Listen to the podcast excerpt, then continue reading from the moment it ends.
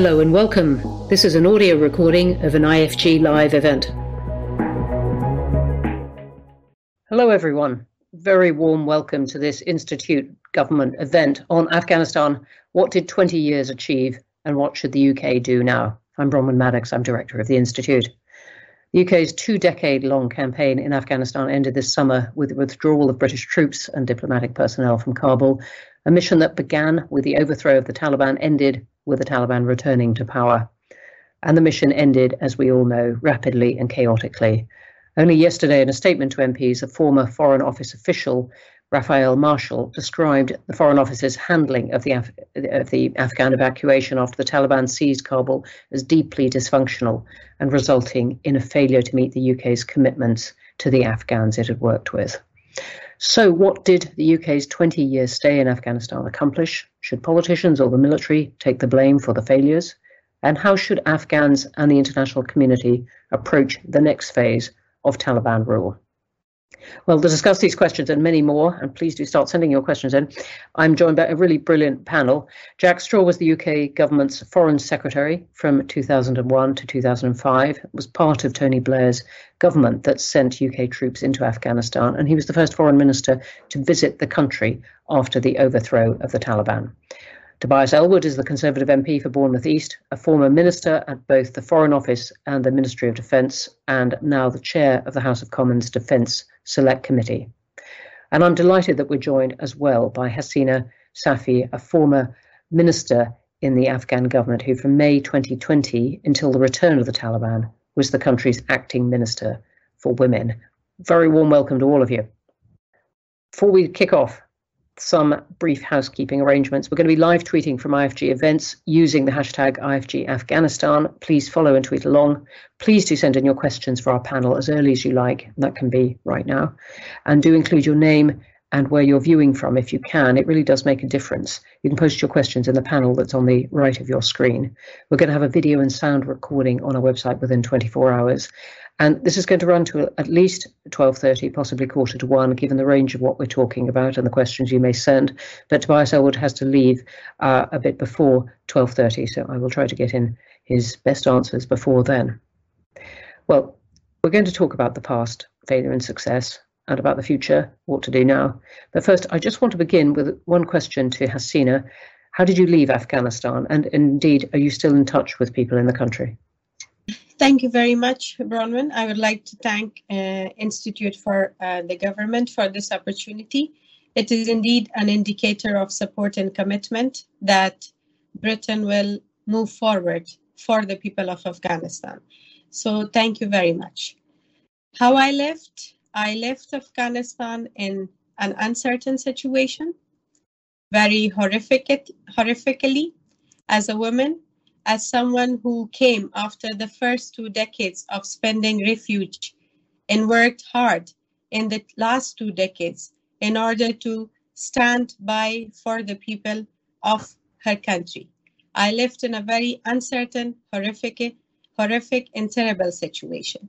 Yes, I am in contact with the women in Afghanistan, with the women who have been evacuated all around. I'm in contact with them on daily basis and maybe twice or three times a day about what is their situation and what is that we can all together help them for the way forward. Thank you very much indeed from that. And you're speaking from Britain now, aren't you? I'm not going to say where you are, but you're in Britain now. Yes, I am in Britain. Thank yeah. you. Okay, well, thank you, thank you for that. Let's start then with the past the country that UK left behind, the achievements, failures of those two decades, the billions spent, the lives lost. Jack Straw, I wonder if I could begin with you. The UK entered, as I said, to remove the Taliban. Then the UK has left, along with other countries. Taliban is back. You've said the West has been humiliated. What do you? How do you take stock of the picture now?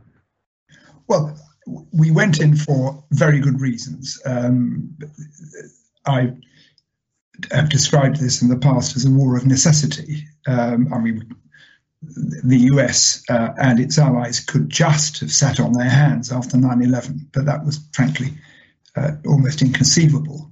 Um, and therefore, uh, once the Taliban had refused the ultimatum which uh, President Bush and the United Nations presented to them, which was to give access to Al Qaeda in Afghanistan, um, a military invasion was inevitable. Um, and uh, what took us by surprise then, with a, sort of reversal of what subsequently happened, was the uh, rapidity of the collapse of the Taliban. Um, as uh, you've said, Bronwen, I was, I think, the first foreign minister to go to Afghanistan, certainly Western foreign minister, and I think you were on that trip, although I may not, may be, be mistaken. No, no, you're not. You're not. Mis- you're not mistaken. Yeah, um, and uh, one of the, the images that still graphically in my mind um, is visiting a, a, girls' high school uh, in Kabul, just up on the edge of Kabul, and this had been a two-story girls' high school, but you may remember it was only a one-story girls' high school because the top uh, had been shelled by the Taliban during the earlier civil war. And I met um, a number of women who were both mothers, and some of whom were teachers as well, with some of their daughters, um, who talked about how terrible it had been during the period of the Taliban then, and how they'd not only been denied education, but uh, educating a, a, a, daughter had been made a criminal offence. And one of them showed me this official looking document which she said was a record of her conviction for educating her daughter. Uh, and you may recall that I showed that to the interpreter who read it out, and it was indeed her conviction for educating her daughter. I mean, absolutely staggering uh, notion uh, in the, uh, well, right at the beginning of the 21st century. Um, my own view um, during the period that, that we were there was that we were making progress. It was far from perfect. I, I mean, I think that in retrospect, we can see that we probably pushed things a bit f- far and fast with the Bonn process, which was at the end of 2001 to set up a government. Um, but basically, uh, progress uh, was being made. If I'm asked to reflect on the period that we were in in government, uh, it was that I think the the great increase in British uh, uh, troops, which took place, well, was being planned at the end of 2005 and implemented in 2006 to take over uh, for Britain responsibility for the Helmand province and put in, as I recall, an extra 5,000 troops, wasn't uh, sufficiently well planned. And we should have, frankly, had, if we were going to do an effective job then, we should have put in many more troops. Um, so that that that's my uh, assessment of, of that period. But I'm was absolutely clear that we had to do it. Uh, and although life was very far, far from perfect for people, it was um, uh, better uh, than it had been. The, the other uh, mistake I think more recently, and as uh, Hasina may disagree with me about this, but that was made by the West, particularly the US, but the British government went along with this, was that there was a contested or two contested elections in Afghanistan in, in post 2010 between uh, Ashraf Ghani, um, former World Bank official, uh, and Dr. Abdullah Abdullah, um, who had been the foreign minister, and I got to know very well. Um, it looked to me on the outside on both occasions, Abdullah Abdullah had actually won, uh, but he was less uh, uh, regarded less amenable to US interests than Ashraf Ghani. So Ashraf Ghani was was basically it, was arranged for him to become president with some kind of cohabitation with Dr. Abdullah Abdullah. Uh, I was clear at the time that was a mistake uh, because Ashraf Ghani, as we now know, had only uh, uh a fairly tan- well, didn't have solid roots. I mean, he was Afghani, but he didn't have solid roots in Afghanistan. And fleeing um, when the uh, Taliban were, were, were, quite close, uh, sent out a terrible message. Whereas, uh, all credit to Abdullah Abdullah uh, and to Hamid Karzai, that they stayed uh, and you know, have, have and, and indeed are, are, still there. But that, that I think was a major mistake. Okay, well, thank, thank you, and thank you for offering up those mistakes. Um, forgive me for labouring the point, but I want, I want, I want to ask you about some of the other decisions early on because your first answer is very interesting. You mentioned this um, this this certificate of this woman uh, uh, condemned for sending her girl, uh, her her daughter to, to school, um, and you, you were describing that just before as a war of necessity.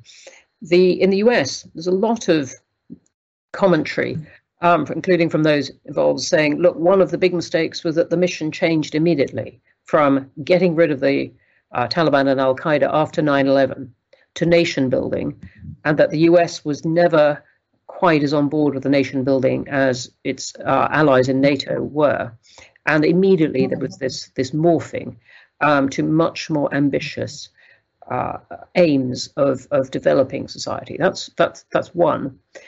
And the second one, uh, again, drawing a lot on U.S. commentary, of which there is a great deal, a lot of congressional interviews with people who are very in, involved, saying that in some respect, from from their perspective, perhaps some of the lethal mistakes had been made within the first three years by doing deals with the warlords um, who were hated by the Afghan people, not trusted by them, and setting up the basis for a state that became more and more corrupt with billions of dollars going in and disappearing, and that actually it was incredibly hard to uh, retrieve things from that point. I wondered wanted to just on, on those two. There's a long list of mistakes we might discuss, but uh, on the, on those two, the morphing of the mission and, and the, the warlords. I wonder if you could. Um, my view was then and is now that if you were going to remove a regime like the Taliban, you then had to decide what, what you, you're going to put in it in its place.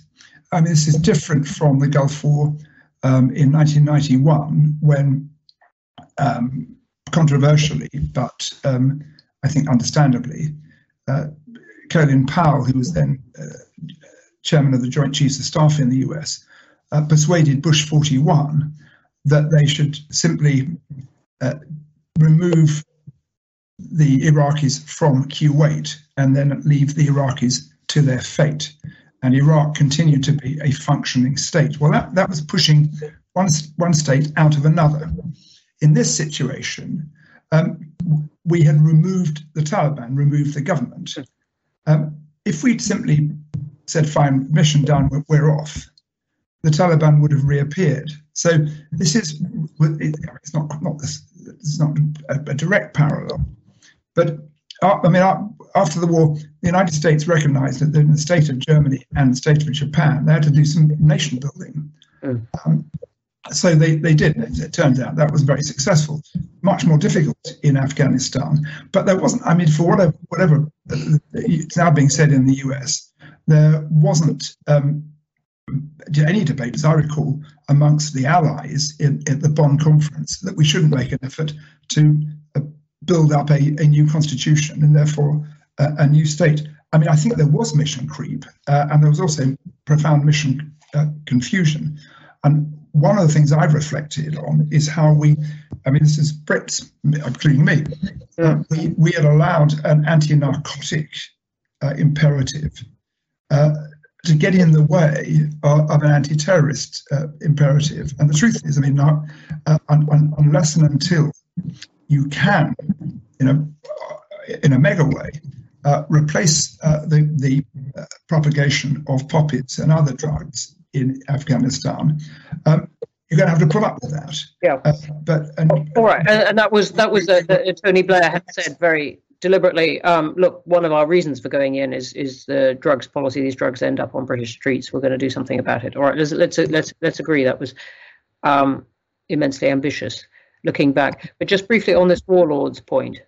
Uh, well, you, you, I don't think we had much choice. Is, is the answer? I mean, they, they controlled areas. Whether they, how they were viewed by the Afghan po- population depended uh, locally uh, on their own reputations. Um, but I'm afraid that that um, corruption in that part of the world, I and it's true in Iran, it's true in Pakistan, it's true in India, for all sorts of reasons, is an endemic problem.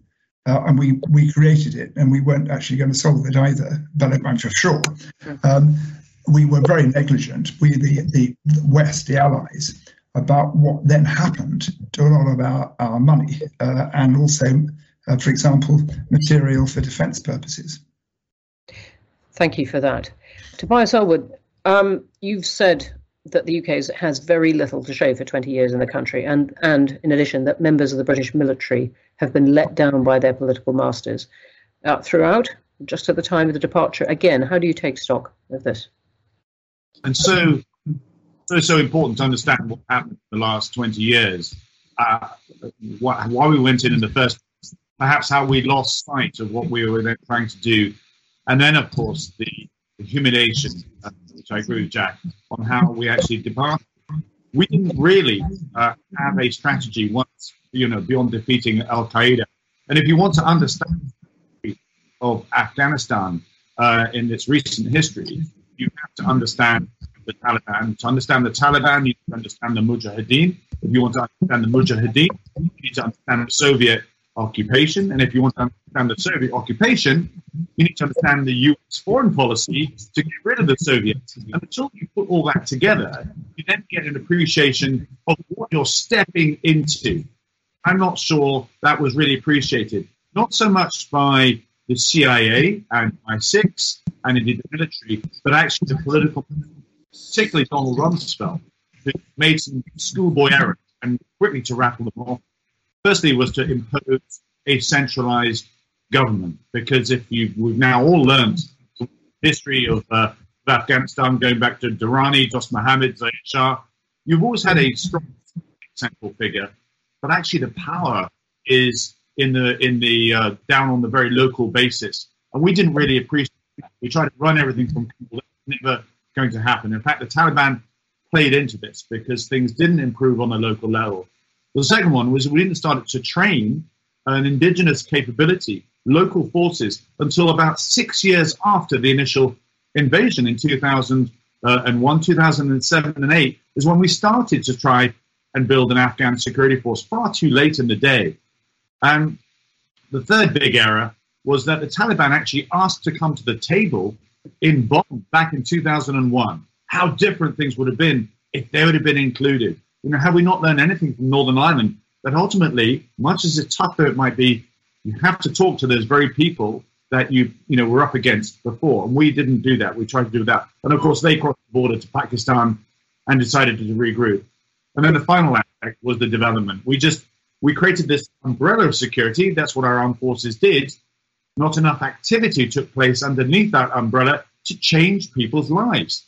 And again, after 20 years, we had little to show for it. And this is why eventually leaders such as Biden uh, and indeed Trump, first of all, said, We've had enough. Let's just get out somebody else's problem. And we're now living with the consequences. And your, thank you for, for, for that. So, again, a sweep over the 20 years and the mistakes made. Um, your, your point about members of the British military being let down by their political masters, can you tell us what you mean by that? Yeah, I mean, after a while, you know, we in Helmand province in particular, this is where the British forces were focused. We were starting to make dividends. We were starting to change things and tackle, you know, the the the, the opium crops and so forth, and work on the local basis, train indigenous security capabilities. And now all that's been undone. We've abandoned the equipment. We've abandoned the country uh, as well. And many of those in the armed forces who have given, you know, sacrifices some come back with injuries. Some, you know, who are friends have not come back at all. Quite rightly, are scratching their heads and saying, "What was it all for?" The only thing I can tell them is that the change of society as a whole in Afghanistan over 20 years has been so huge that the Taliban cannot unpick that. And take it back to 1996 because the country, you know, the the Herat, Mazar-i-Sharif, Jalalabad, Kabul, they swelled in size. You know, people now have mobile phones. There's a there's whole communities there that are living a very different lifestyle mm. that the Taliban uh, are not able to, to undo. And it's the fact that the Taliban are now coming in and they're not used to governing. They have no capability and they're not one monolithic organization, which means that they will now struggle with the country, mm. Which is why we need to get over this issue of working with the Taliban to get through what will actually be a very, very challenging winter uh, if we are to avoid the famine and indeed the starvation which is likely to, to take, take place simply because the Taliban cannot manage. They don't have experience in running a country now as complicated as Afghanistan is today. I'm going to come to Hasina in, in, a second on the on these points, but you're you're right about the the, the change. Uh, there was a banking system. I remember the central bank saying uh, the first thing we need is pencils.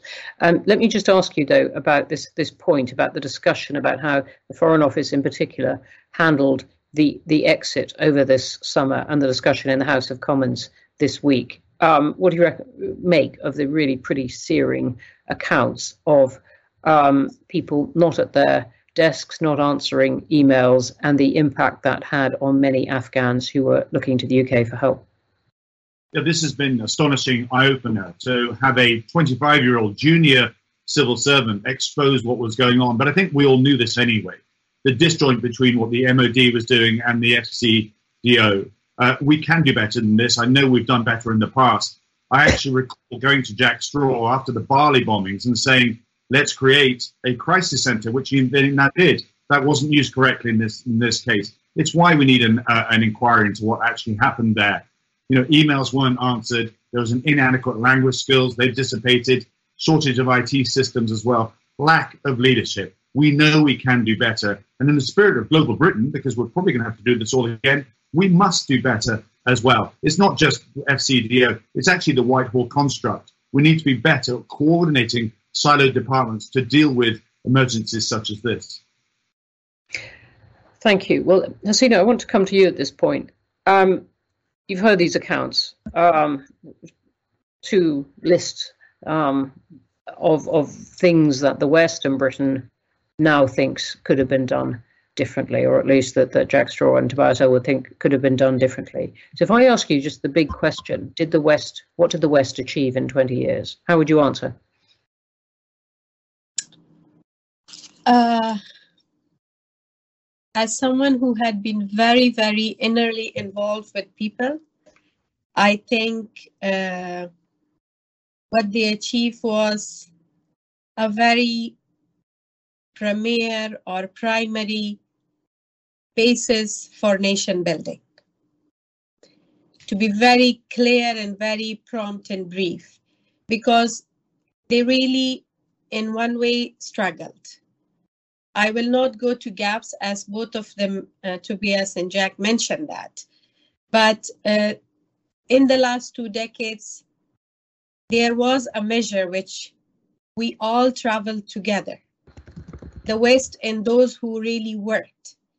So, for example, inclusion, participation, education, health, like these are all the things which we cannot ignore. Uh, culture, uh, mobility, participation, networking. These are all the things which really happened.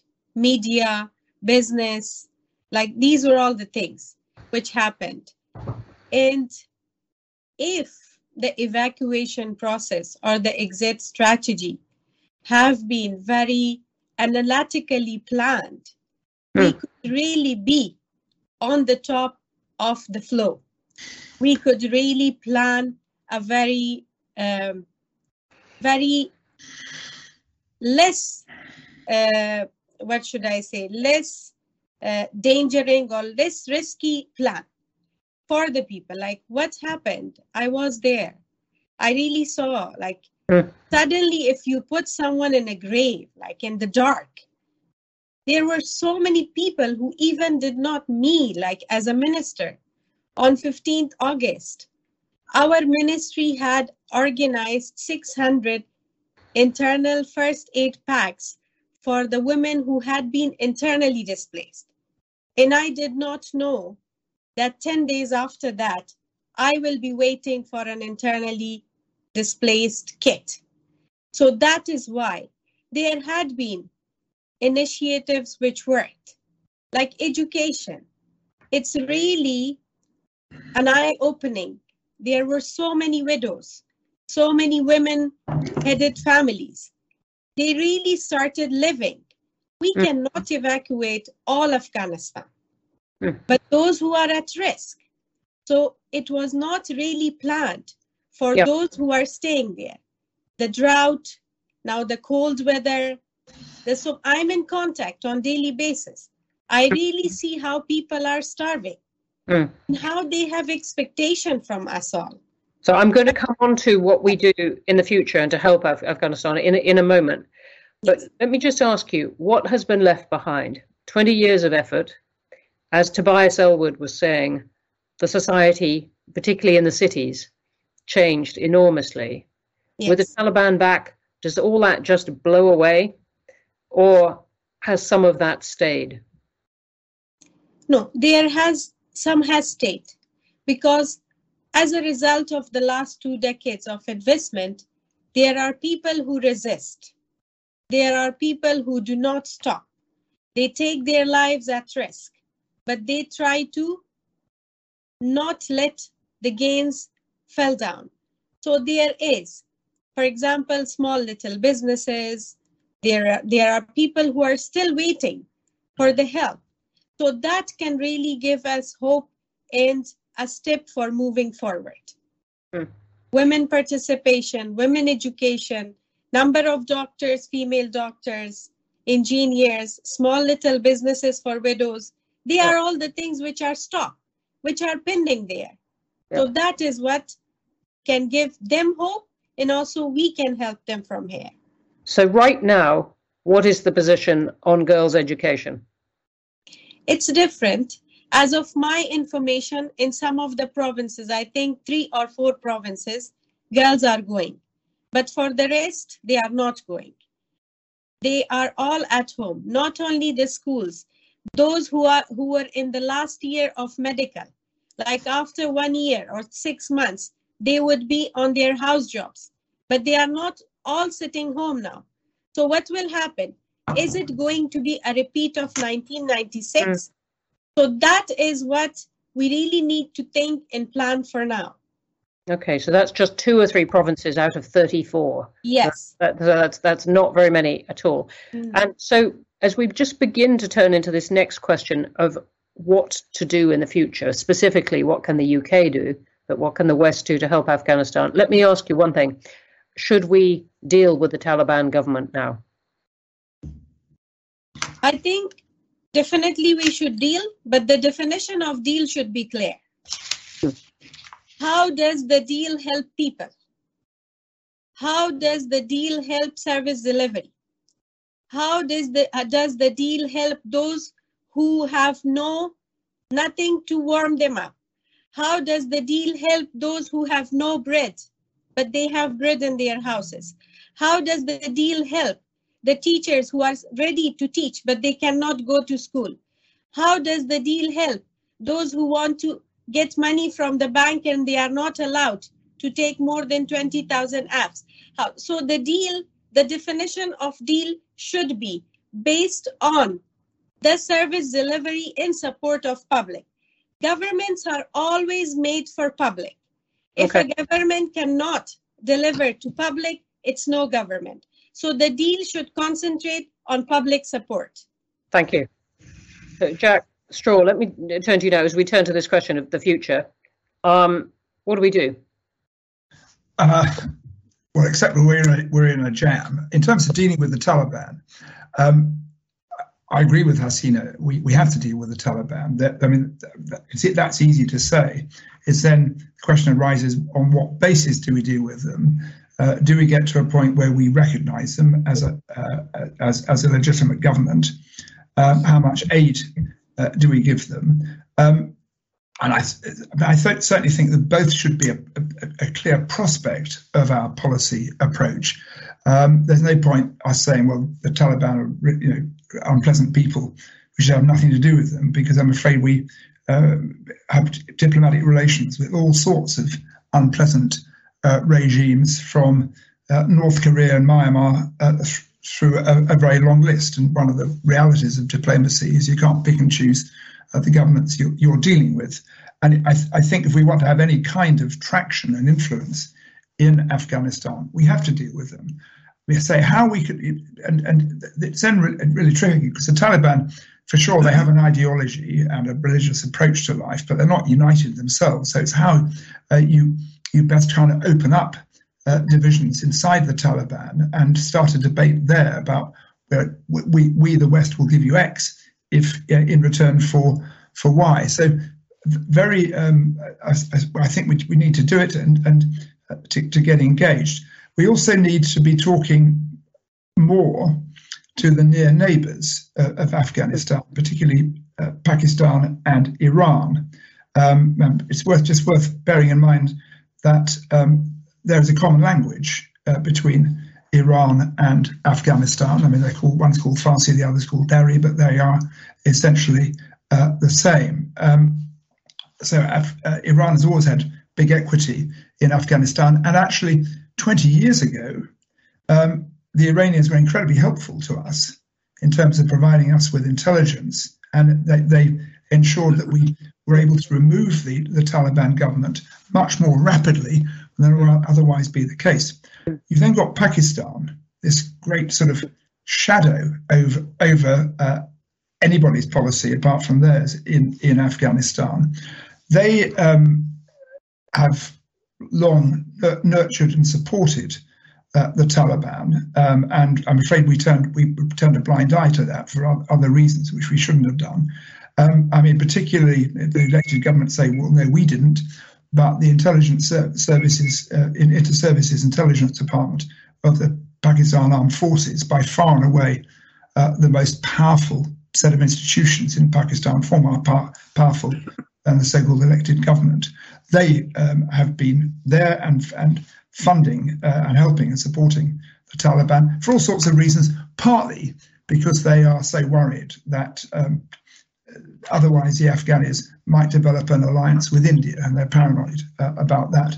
But uh, working out a strategy with well, to, for dealing with Pakistan and Pakistani and India is critically important because just bear in mind that that um, the closest ally and most important ally that Pakistan has is not the United Kingdom, it's not the United States, it's China. Yes, um, I'm, going to, I'm, going to, come on to the Chinese question in, in, just a second, but just just on this this point about what we do right now, and you've described all kinds of uh, things, I think very plausibly that, that, that that we ought to work at. But the country is starving. Uh, a lot of Afghan assets frozen overseas. Do we, the West, hand some of those to the Taliban, or try and get them into the country by other means, or or not, not at all? Well, I think the crucial thing is, first of all, how do we try to, uh, to do what we can to avert an humanitarian catastrophe this winter? Yep. Now, I'm not sure whether handing over assets to them is going to solve that. Certainly, making food aid available would, uh, and that's, I think, should be the priority. Um, the, handing over the assets, I think, it, part, handing over the assets or, or, giving access to the assets uh, would be part of a, a, progressive uh, deal uh, with with the uh, Taliban soon, but not immediately. Mm, okay, thank you, Tobias Ellwood. Um, what do we do now? The big question and the really immediate question, as I said, and, and as Hasina has referred to, the country's starving.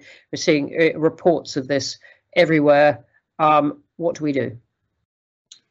Well, I just echo uh, Jack's concerns, and I think the uh, urgency I touched on before is this winter, um, and everybody needs to lean in uh, to, to help. Uh, put aside any discussions about recognition of Taliban as such, and actually say it is the 40 million people that are left uh, behind uh, that need our support.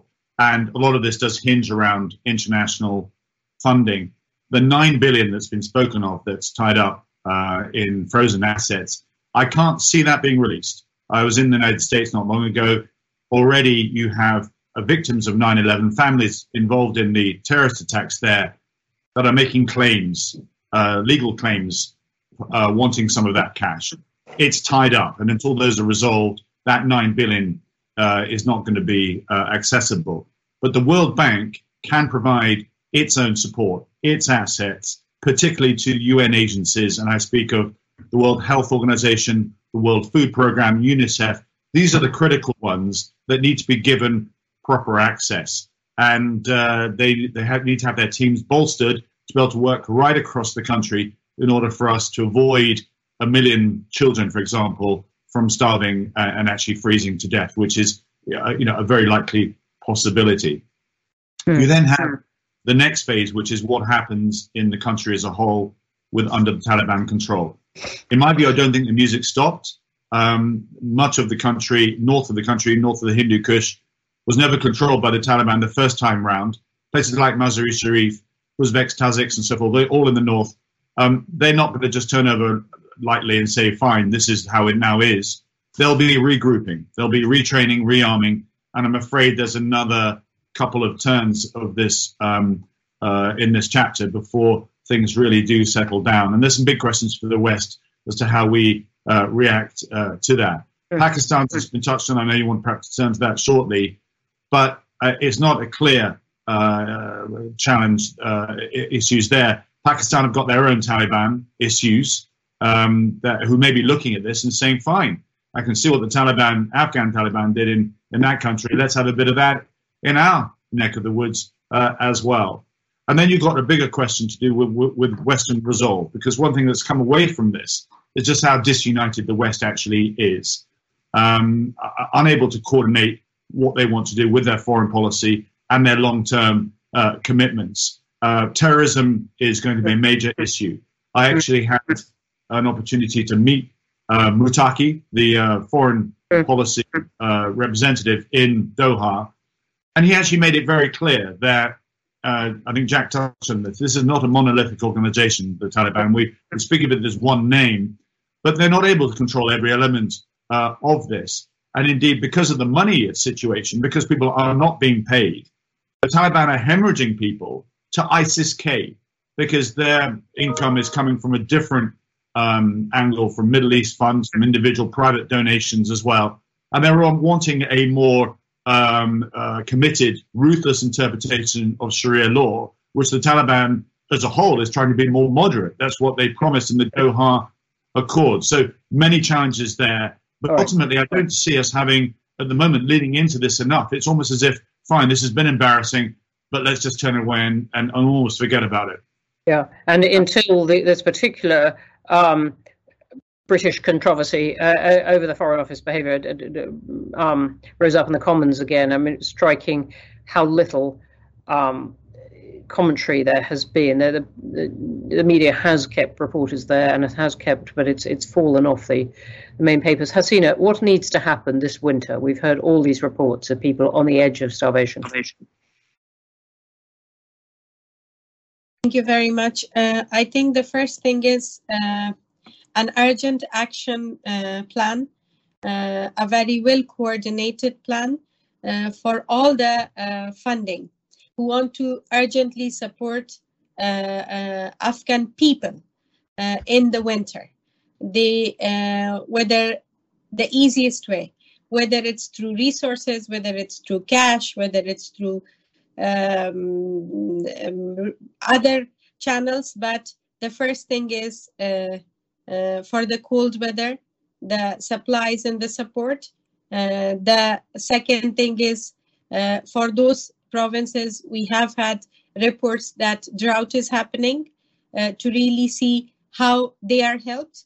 The third thing is the salary we see in the news, but no one has been paid yet. No one has been paid yet. So they should be if whoever is taking the responsibility i heard three countries were taking but it was just on the news. No one has been paid. And unless they are not paid they cannot help themselves either. So mm. the fourth thing is the restart of the education. Mm. the schools and the higher education. The fifth thing on the whole is i think there should be a very high level coordination leadership mechanism mm. for all the resources which is going to Afghanistan. As a lessons learned, there should be a parallel monitoring mechanism to really see, to really see how much is really going. A million is planned for Afghanistan, yeah. for an Afghan woman or girl, but yeah. even a dollar is not getting down to them. Why? Yeah. What is the reason? What are the challenges? Yes. The third th- thing is there are successful local structures. There are successful local councils. There are successful local trustworthy structures and mechanism. The usage and reviving of that, which is also one of the success indicators of the last 20 years.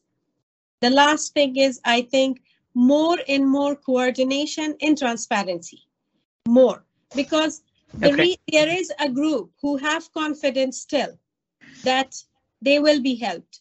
We really have to show the real definition of humanity to really see there are people who care about them, there are people who think about them, and there are people who really want to help them. These are the five major points. Okay. I think for the long term, all of them need to be in a clearly defined vision yes. of international support to the people of Afghanistan. Okay, thank you very much indeed for that. We're going to go to questions now. Thanks. There's a lot of good questions streaming in. Um, and I put aside the China question earlier when Jack Straw raised it, but let me just, there's a pair of questions now on China. One from Keith Best saying, How serious is further intervention in Afghanistan by China now that both Russia and the West have had their fingers burned? Should we be worried? And another one, let me find it, um, from Simon Morley saying, um, Are we avoiding difficult, uh, containing China looks back to Cold War comfort? while real problems are war among the situations in the Middle East, fringes of Afghanistan, the Sahel, even Ukraine, are we um, are we, are we not looking at the real problems? And and I think the question is saying uh, uh, focusing too much on containing China. Uh, Tobias, I know you're you're coming up to your uh, um, your your deadline. Uh, do you want to take that first? Yeah, certainly. I think China is watching and learning very very carefully um, as to what's happening uh, in um, the uh, in, in Afghanistan. It has a thirst for minerals, uh, for lithium, for copper, for all these other things. Uh, it you know uh, pays a scant regard to, to human rights issues and so on. It'll want to tap into the resources that Afghanistan operates. It might want to try and make a land link between uh, a sort of a, corridor, if you like, linking up to pa- Pakistan uh, avoiding Taiwan in case that you know gets a little bit spicy in that next neck of the woods as well. Um, interesting about whether there is going to be a relationship between the Taliban and China, given the Uyghur population is Muslim as well, and you know would the Taliban be trusted that they wouldn't somehow then provide mutual support in the long term? So China, I think, is being as they do, being very strategic about this and very very patient about this uh, as well. But ultimately, they will be looking more uh, I think, bigger picture and recognizing, and I touched on this before, just how um, divided the West is. And that, might give them energy to, to be a bit more forthright, a bit more robust, a bit more ruthless in pursuing their own geopolitical strategies across the world. Thank you. And I've got also got a question from Christine Wilson in Norwich saying, to what extent will the mineral wealth of Afghanistan influence British foreign policy there in the future? Jack, what's your view? Well, on, on, the mineral wealth, I mean, it is, as, as Tobias has said, it's, it's, it's mineral rich. The problem is, is actually getting the stuff out uh, of Afghanistan because uh, the roads are so poor. Um, and that, that has led to incredible difficulty. But some of some of the minerals, the very high value ones like lithium, I mean, they will be able to able to get out, and it's in in a sense inevitable uh, that, that, that those are more likely to be brought out by the Chinese, um, both because they are so much closer uh, and they need more of this stuff, and so they they will uh, try and uh, clean up. Um, it is striking, by the way, that uh, neither China nor Russia uh, removed their uh, mm. when the chaos was on in August. Yeah whereas uh, we did uh, effectively abandon our em- embassy. And I just want to say this in terms of lessons to be learned. Um, I was struck when I was foreign secretary, and I think it's got worse, by a kind of risk averse view amongst some of the senior officials. Um, and I remember on one occasion that I was asked to close an embassy in a pretty difficult, um, risky uh, Middle East uh, country. Uh, and I said, well, I'm not going to do it, and, and without discussing this directly uh, with our ambassador, because there are people, sort of, I describe them as Josworth people in the office in King Charles Street saying, you've got to close it, you've got to close it. Florence like, you've got to do this. They could all be dead. So, uh, which I understood. I wasn't, for any sense, cavalier about this, but I, I phoned our ambassador, or arranged to phone her, speak from, from home to her home on a secure line, no one listening, and just asked her to level with me and that ambassador said, I've got family here, I'm not stupid, but my view is that I and my staff are willing to take the risk. Um, and so the risk was taken, and actually that particular ambassador uh, was was fine. Now, um, and I, I, I think that part of Britain's humiliation uh, was to do with this uh, risk averse uh, view inside the Foreign Office with, I mean, people like Philip Barton and the others, good people, but they need to think about the kind of role they undertook. He's, back, the, he's the, permanent secretary for those not, not fluent in every yeah. bit of Whitehall. Yeah, um, going going back to uh, to China, um, it's just a reality that China is going to as, as uh, Tobias has said, is going to use the vacuum that's been created by the West to move in there, and so will Pakistan. Um, in China, will play. It, it knows it's, it's it's got to play a delicate game because of the Uyghurs, um, because there are other concerns that the Chinese have about uh, Islamic extremists. But on the other hand, they will wish to keep their relationship with Pakistan intact, and they will, I think, generally take the view uh, that if they got influence in Afghanistan, they're more likely to keep the Taliban under control than if they too walk away, leaving aside their own economic interest. Mm, thank you. Um, Hasina, are people in Afghanistan worried about the influence of China? Uh, I think they are, uh, especially uh, uh those provinces who have the borders, like Wakhan and these places, because uh, the experience that uh, I had in the Ministry of Information and Culture prior to Ministry of Women Affairs. Uh, I had been in contact mm. uh, with the Chinese yeah. cultural affairs and issues like that. Uh, people have been, not now, but people have been worried mm. about their interventions and involvement in Afghanistan. Okay, thank you. I'll squeeze in one more to Tobias Ellwood before he has to run um, if that's right with you. Um, and it's what it's really about. There's several questions about who should have been evacuated by Britain. Here's one, no name given, saying a lot has been said about the tragedy of so many left behind, but it could be argued that the UK evacuation was too ambitious or generous, that we should have limited to UK citizens and their immediate families plus others, such as interpreters who've been directly employed by the UK, no extended family, no special cases. Might that have been more effective and seen here and in Afghanistan as fairer? Tobias Ellwood. I think it's fair to say that we had such an open approach to this, and there was chaos at the airport itself uh, with um, the uh, interpretation as to who could be allowed on the flight I think only 1% of people that presented their credentials were actually uh, turned away. And that suggests that the bar, you know, was very, very low uh, indeed in, in, into having connections somehow um, with uh, how, who, who people work with during the 20 years, rather than making sure it was those people that genuinely lives were were in danger, because just many people simply wanted to get out. I think why there are lessons to be learned is that France, for example, completed their entirety of their evacuation um, in in during the spring and lead in the early summer. So it wasn't left to the very late day of the 31st of August. My frustration is that the intelligence picture that you get, and Jack Straw, I hope, will confirm this. You know, as Foreign Secretary, you are privileged to some interesting and and, and very helpful uh, intelligence assessments in this case, would have shown what was coming over the horizon, the speed in which things are going to collapse in the last few weeks. Hmm. Um, certainly, that should have meant that all leave was cancelled. Nobody should have been on their holidays. Of course, of course. But more important, you, you could get a program in place which made sure that you got the people out that deserve to get out. There's other operational questions. Why Bagram Airport was closed down as well. Other uh, you know issues too. We were focused in Helmand, you know, Lashkargah and Camp Bastion why did we then abandon them before we'd got our people out too? Many, many questions to be answered still. Hmm. Thank you. I know you have to go. Thank, it is a very, very busy day in the Commons. Um, thank you very much for joining us. yeah. Thanks. Can I say thank you very much indeed? It's a pleasure to join you and, and also this, this this panel here today. Thank you very much indeed. Pleasure, pleasure to have you, and then we will start watching you lot when we've, uh, we've finished discussing Afghanistan. Thank you. Okay. Um, bye bye.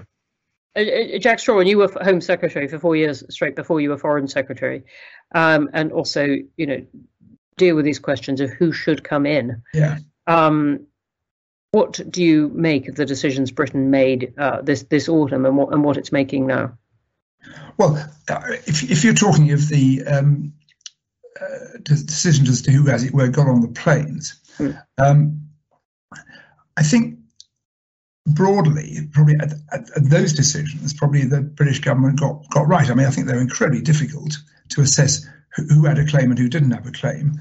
Um, the, the, difficulty was that we didn't have enough people there um, and um, that we didn't evacuate enough people. I know the Prime Minister said we evacuated 15,000 uh, people, but we needed to have evacuated more. And critically, picking up Tobias Ellwood's point, uh, we needed, uh, since the intelligence would have been there, one scenario, at least, just put it at its mildest, was going to be the Taliban would sweep across the country for a whole variety of reasons, um, and that the opposition uh, to them would, would collapse, uh, to, to, to, the, to, to, the Taliban would, would go.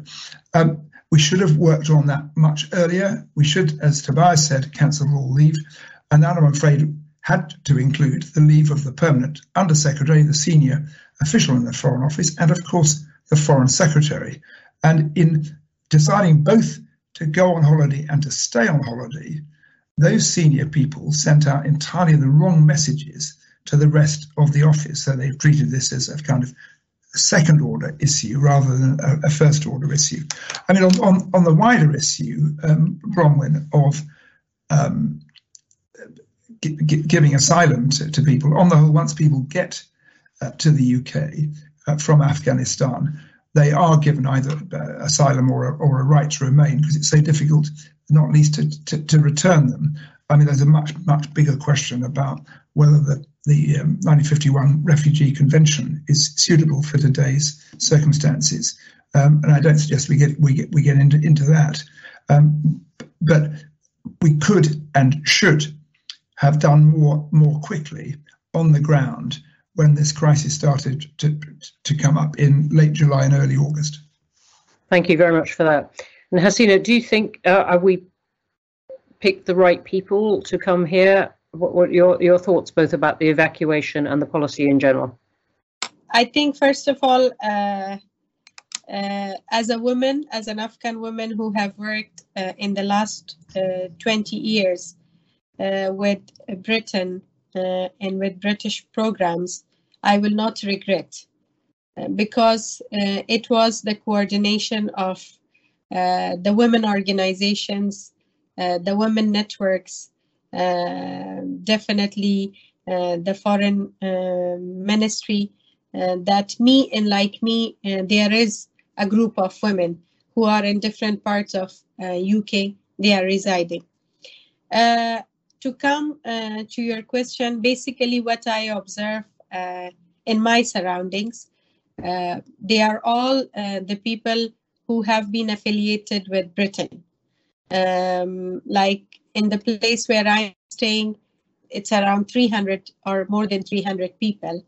And uh, there may be uh, one person um, like me, but most of them are the people who had been directly involved in different programs, uh, or maybe they had their spouses uh, who were in Kabul and they were at rest, they are here. Uh, one of the issues I, which I would uh, suggest is for human rights and women's rights uh, uh, defenders or those who have really worked, because no matter for me if it was government or non-government, but the women worked. And today uh, they are at high risk. For example, as a women ministry, 98% of my provincial directors are stuck in Kabul. Mm. They are not supported by anyone. Why? Because they do not know English, first thing. The second thing is that because they were government, so they were not directly in contact with the international community. Hmm. So with like them, they are, Hasina, are these people mm-hmm. trying to leave Afghanistan? Yes, yeah. they are trying, and I also I'm in contact with some international partners. If they can at least help them, like the group of MPs, like the group of women deputy ministers, to help them. But I think this is uh, not only for me, but a big question for all the women provincial directors of women ministry that was it a crime to work in women ministry? Mm. Was it not good to be a part of uh, a structure for gender equality and women empowerment yeah. because they did not know an individual. They worked with the system. And now that they are applying, no one is bothering them. Either they have to be a social activist, or they have to be a journalist, or they have to be, for example, maybe a, a, an artist. But why? They, with the whole family, like I can, I can play tens and tens of messages that every day they are messaging me and they think that i'm still in power and i have Mm. the authority to support them so it is really uh, uh, uh, like it's a pity that they are not helped and like them there are many people who were at risk but no one has contacted them why because they did not know for example websites they did not know any uh, they did not have any links they did not know Yeah. In, international uh, announcements things like that And so So let me, let me, Hasina, let me ask you. You're here now. You're in Britain, yes and uh, and and you speak um, excellent English, and you know about kind of bureaucracy and applications and stuff. Yeah. What is the quality of help that you think that they are getting now from the Foreign Office and the Home Office? Uh, I have contacted with the Foreign Office as well, and they send me the forms. I have sent the forms back to uh, my directors, uh, so to find someone to help them out with them. But Mm. we have not yet heard because what we heard was that they will consider the first batch, and for the second they will re-announce. So Mm. so far there has been new up, no new updated news about that. Jack Straw, what do you, we've had a lot in the Commons, and Hasina's just been giving us her first-hand account of this. But we've had a lot of really um, detailed um, allegations in in, in the Commons. this this account from this 25-year-old official um, that has resonated with so many people about uh, the foreign secretary being on holiday, the permanent secretary being on holiday, uh, lots of officials working from home, and emails just not being answered. What is your what is your view of this? Well, my view is that it's un- unforgivable um, uh, and was completely unnecessary. Um, I understand the problems uh, that face a foreign secretary and senior officials when you get an emergency. And by definition, emergencies are, are, things which, which kind of rise out of nowhere or um, are one possibility uh, of, of scenarios that, that could happen. Um, but w- what you have to do when you're faced with a, uh, an emergency is getting on top of it. I mean, the best example, it's not an exact parallel by any means, I can think of, which was Boxing Day 2004. Um, we suddenly got news of the tsunami which was sweeping across uh, Southeast Asia, uh, and particularly in Thailand and, and Indonesia. Um, our initial response um, was mu- much better than it had been at the time of the Bali bombing, for reasons that Tobias Ellwood raised. We, we, we greatly improved uh, our response, but uh, um, we also had to we, we had a, a, an arrangement with the Metropolitan Police where we took over their a huge response centre. We, we were still overwhelmed with calls, but what I did and what the senior officials had to do is come straight back to London and get on top of this, and then later on go out uh, to uh, Indonesia and to uh, Thailand to look at what was going on. And it was by no means a perfect response, but it was a million times better than this, and it showed what could be done.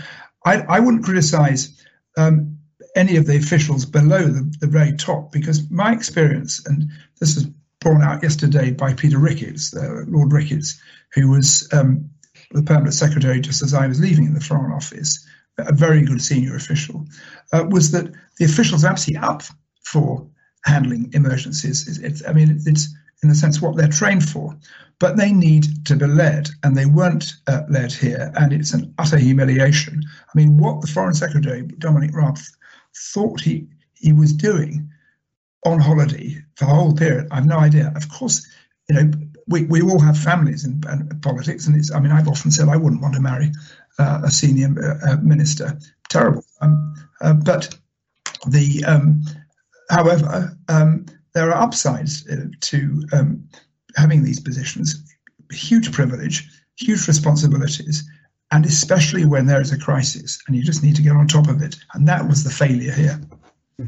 Thank you very much for that, and thank you for all the people who sent questions on this. Kshama Babayeva, I didn't capture yours exactly, but about the about the charges, but I think we've covered the um, the ground. Let me just I would just go on for a few minutes, if that's all right with you, just to take in a few more flanks of, of questions. Hasina, there's a, quite a few for you. Um, one from Rebecca Parvin Graham saying, "How do you feel the UK government can best support Afghan women and girls now, and should aid be distributed specifically to support women who are under threat? And others are asking, should aid to Afghanistan be made conditional on the treatment of women? Uh, I think uh, Britain has uh, helped uh, women uh, as a part of gender equality and women empowerment, and they can also do much more. Uh, I very clearly indicated at the beginning uh, for education, higher education, employment, mm. support to widows, support to women uh, headed families. This is what they can do now. And coming to uh, the evacuation process, definitely there is uh, a group who are really at risk and they need support. I think it's never late uh, to start up they can still reconsider and rethink about how they can help those, those who are really at risk uh, and uh, about the aid. I think uh, for conditionality, this is not the time. This is a critical crisis time in Afghanistan. Now, the support is required to all people. And then, definitely for the longer term, when we are uh, defining the deal.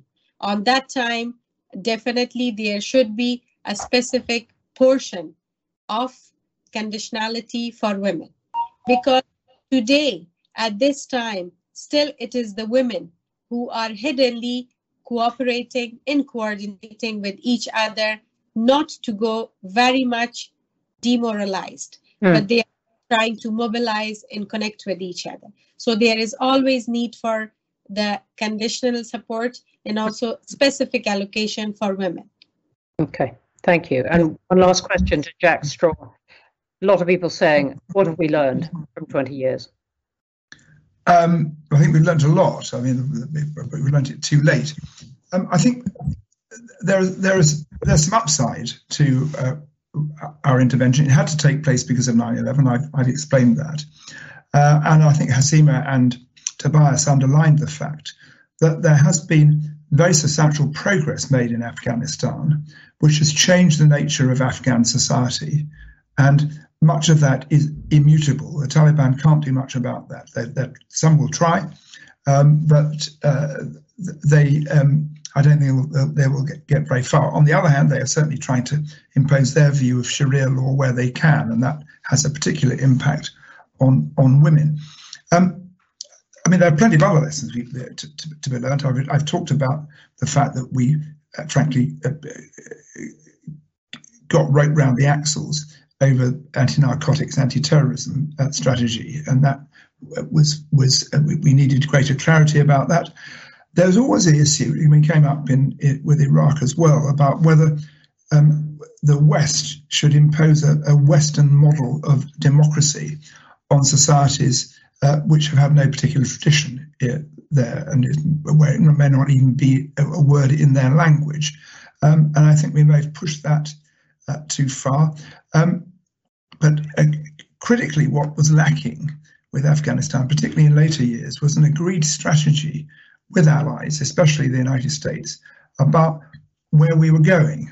Um, and all that happened, as we know, was that um, President Trump, adopting a completely unilateral uh, policy, decided he'd had enough. And actually, uh, Joe Biden then endorsed that policy without any of the kind of daily consultation that certainly we enjoyed with the Bush administration. And, and um, there are reasons for that. But one other lesson I would take away from this is that you have got to work really hard if you're Britain. And you, you did when we were in the EU, you have to do even more now to try and keep the US on side Um, and they won't, we won't always agree, but by God, they sense we, we do need to get them to, to a position where they don't just take us for granted, uh, as they frankly did over this withdrawal. Thanks. And just one final question to Hasina. Someone has asked, but not given a name, what help can the Afghan diaspora, that's all the Afghans now outside Afghanistan, including in Britain, what help can they be to Afghanistan? I think they are basically the voice of Afghans back there because they are directly or indirectly in contact. Mm. What help can they? They can bring attention of those priorities which the people really need at this time.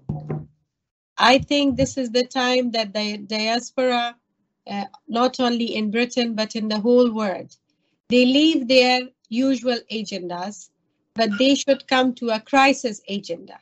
And mm-hmm. they can be really a power of support to those people who are really stuck and who need our help. So mm-hmm. they have a big influence, they have a big voice, because it's the diaspora who are connected in with the British. And then they can be a hook in a pass through for the messaging up at the policy level. Okay, well, thank you for, for that very much. Um, we're going to have to draw it to a close then, I think. There, there are terrific questions, uh, the ones I've asked, many, many others uh, coming in and including going right back to the roots of, of the war, which I think we, we don't have time for today, um, but questions noted. Thanks very much. Uh, my particular thanks to uh, Safi and uh, Jack Straw, and in his absence to Tobias Ellwood. it is an exceptionally busy day in the Commons, and we're very glad to have had him. Thank you very much indeed for watching, and as I said, it will be on our website very soon. Thank you for listening, and we hope you've enjoyed this edition of IFG Live. Please do subscribe to hear more, and if you'd like to know about our upcoming events, please visit instituteforgovernment.org.uk/events.